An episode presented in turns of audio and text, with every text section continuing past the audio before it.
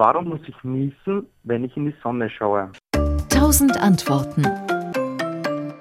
Für diesen Reflex gibt es auch einen Fachausdruck sogar, das heißt der photische Niesreflex. Es ist tatsächlich eine Minderheit, etwa ein Viertel aller Menschen, die davon betroffen sind. Und ob man dazugehört, das weiß man seit kurzem, hängt offenbar auch von den Genen ab. Das haben US-Forscher vor etwa anderthalb Jahren gezeigt. Und zwar haben sie herausgefunden, dass es offenbar zwei Genvarianten gibt, die darüber entscheiden, ob man ein Sonnennießer ist oder nicht. Das ist im Grunde eine Eigenschaft ganz ähnlich wie jetzt zum Beispiel die Fähigkeit, ähm, den typischen Spargelgeruch im Urin zu riechen. Auch dafür sind ja bestimmte Gene notwendig und wenn man die nicht hat, dann riecht der Urin nach dem Spargelessen Essen auch nicht anders als sonst. Und so ist es auch beim Sonnenniesen. Also das Sonnenniesen scheint auch so eine Eigenschaft zu sein, die man genetisch bedingt entweder hat oder eben nicht.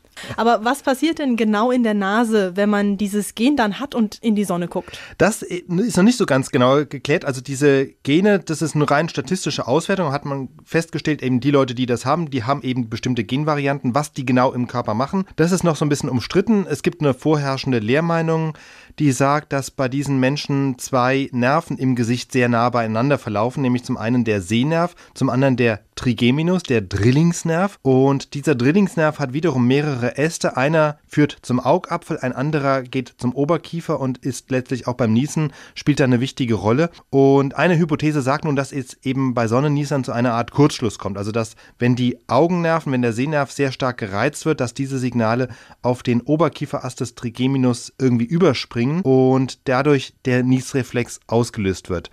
Es gibt eine andere Möglichkeit noch, auch das ist eine Hypothese oder gibt es auch Hinweise dafür, dass Sonnennießer per se einfach lichtempfindlicher sind. Auf jeden Fall ist es so, der Reflex tritt fast immer nur dann auf, wenn die Betroffenen unvermittelt starkem Licht ausgesetzt sind. Sobald das Auge reagiert, also zum Beispiel sich die Pupillen verengen, hört das Niesen auch gleich wieder auf.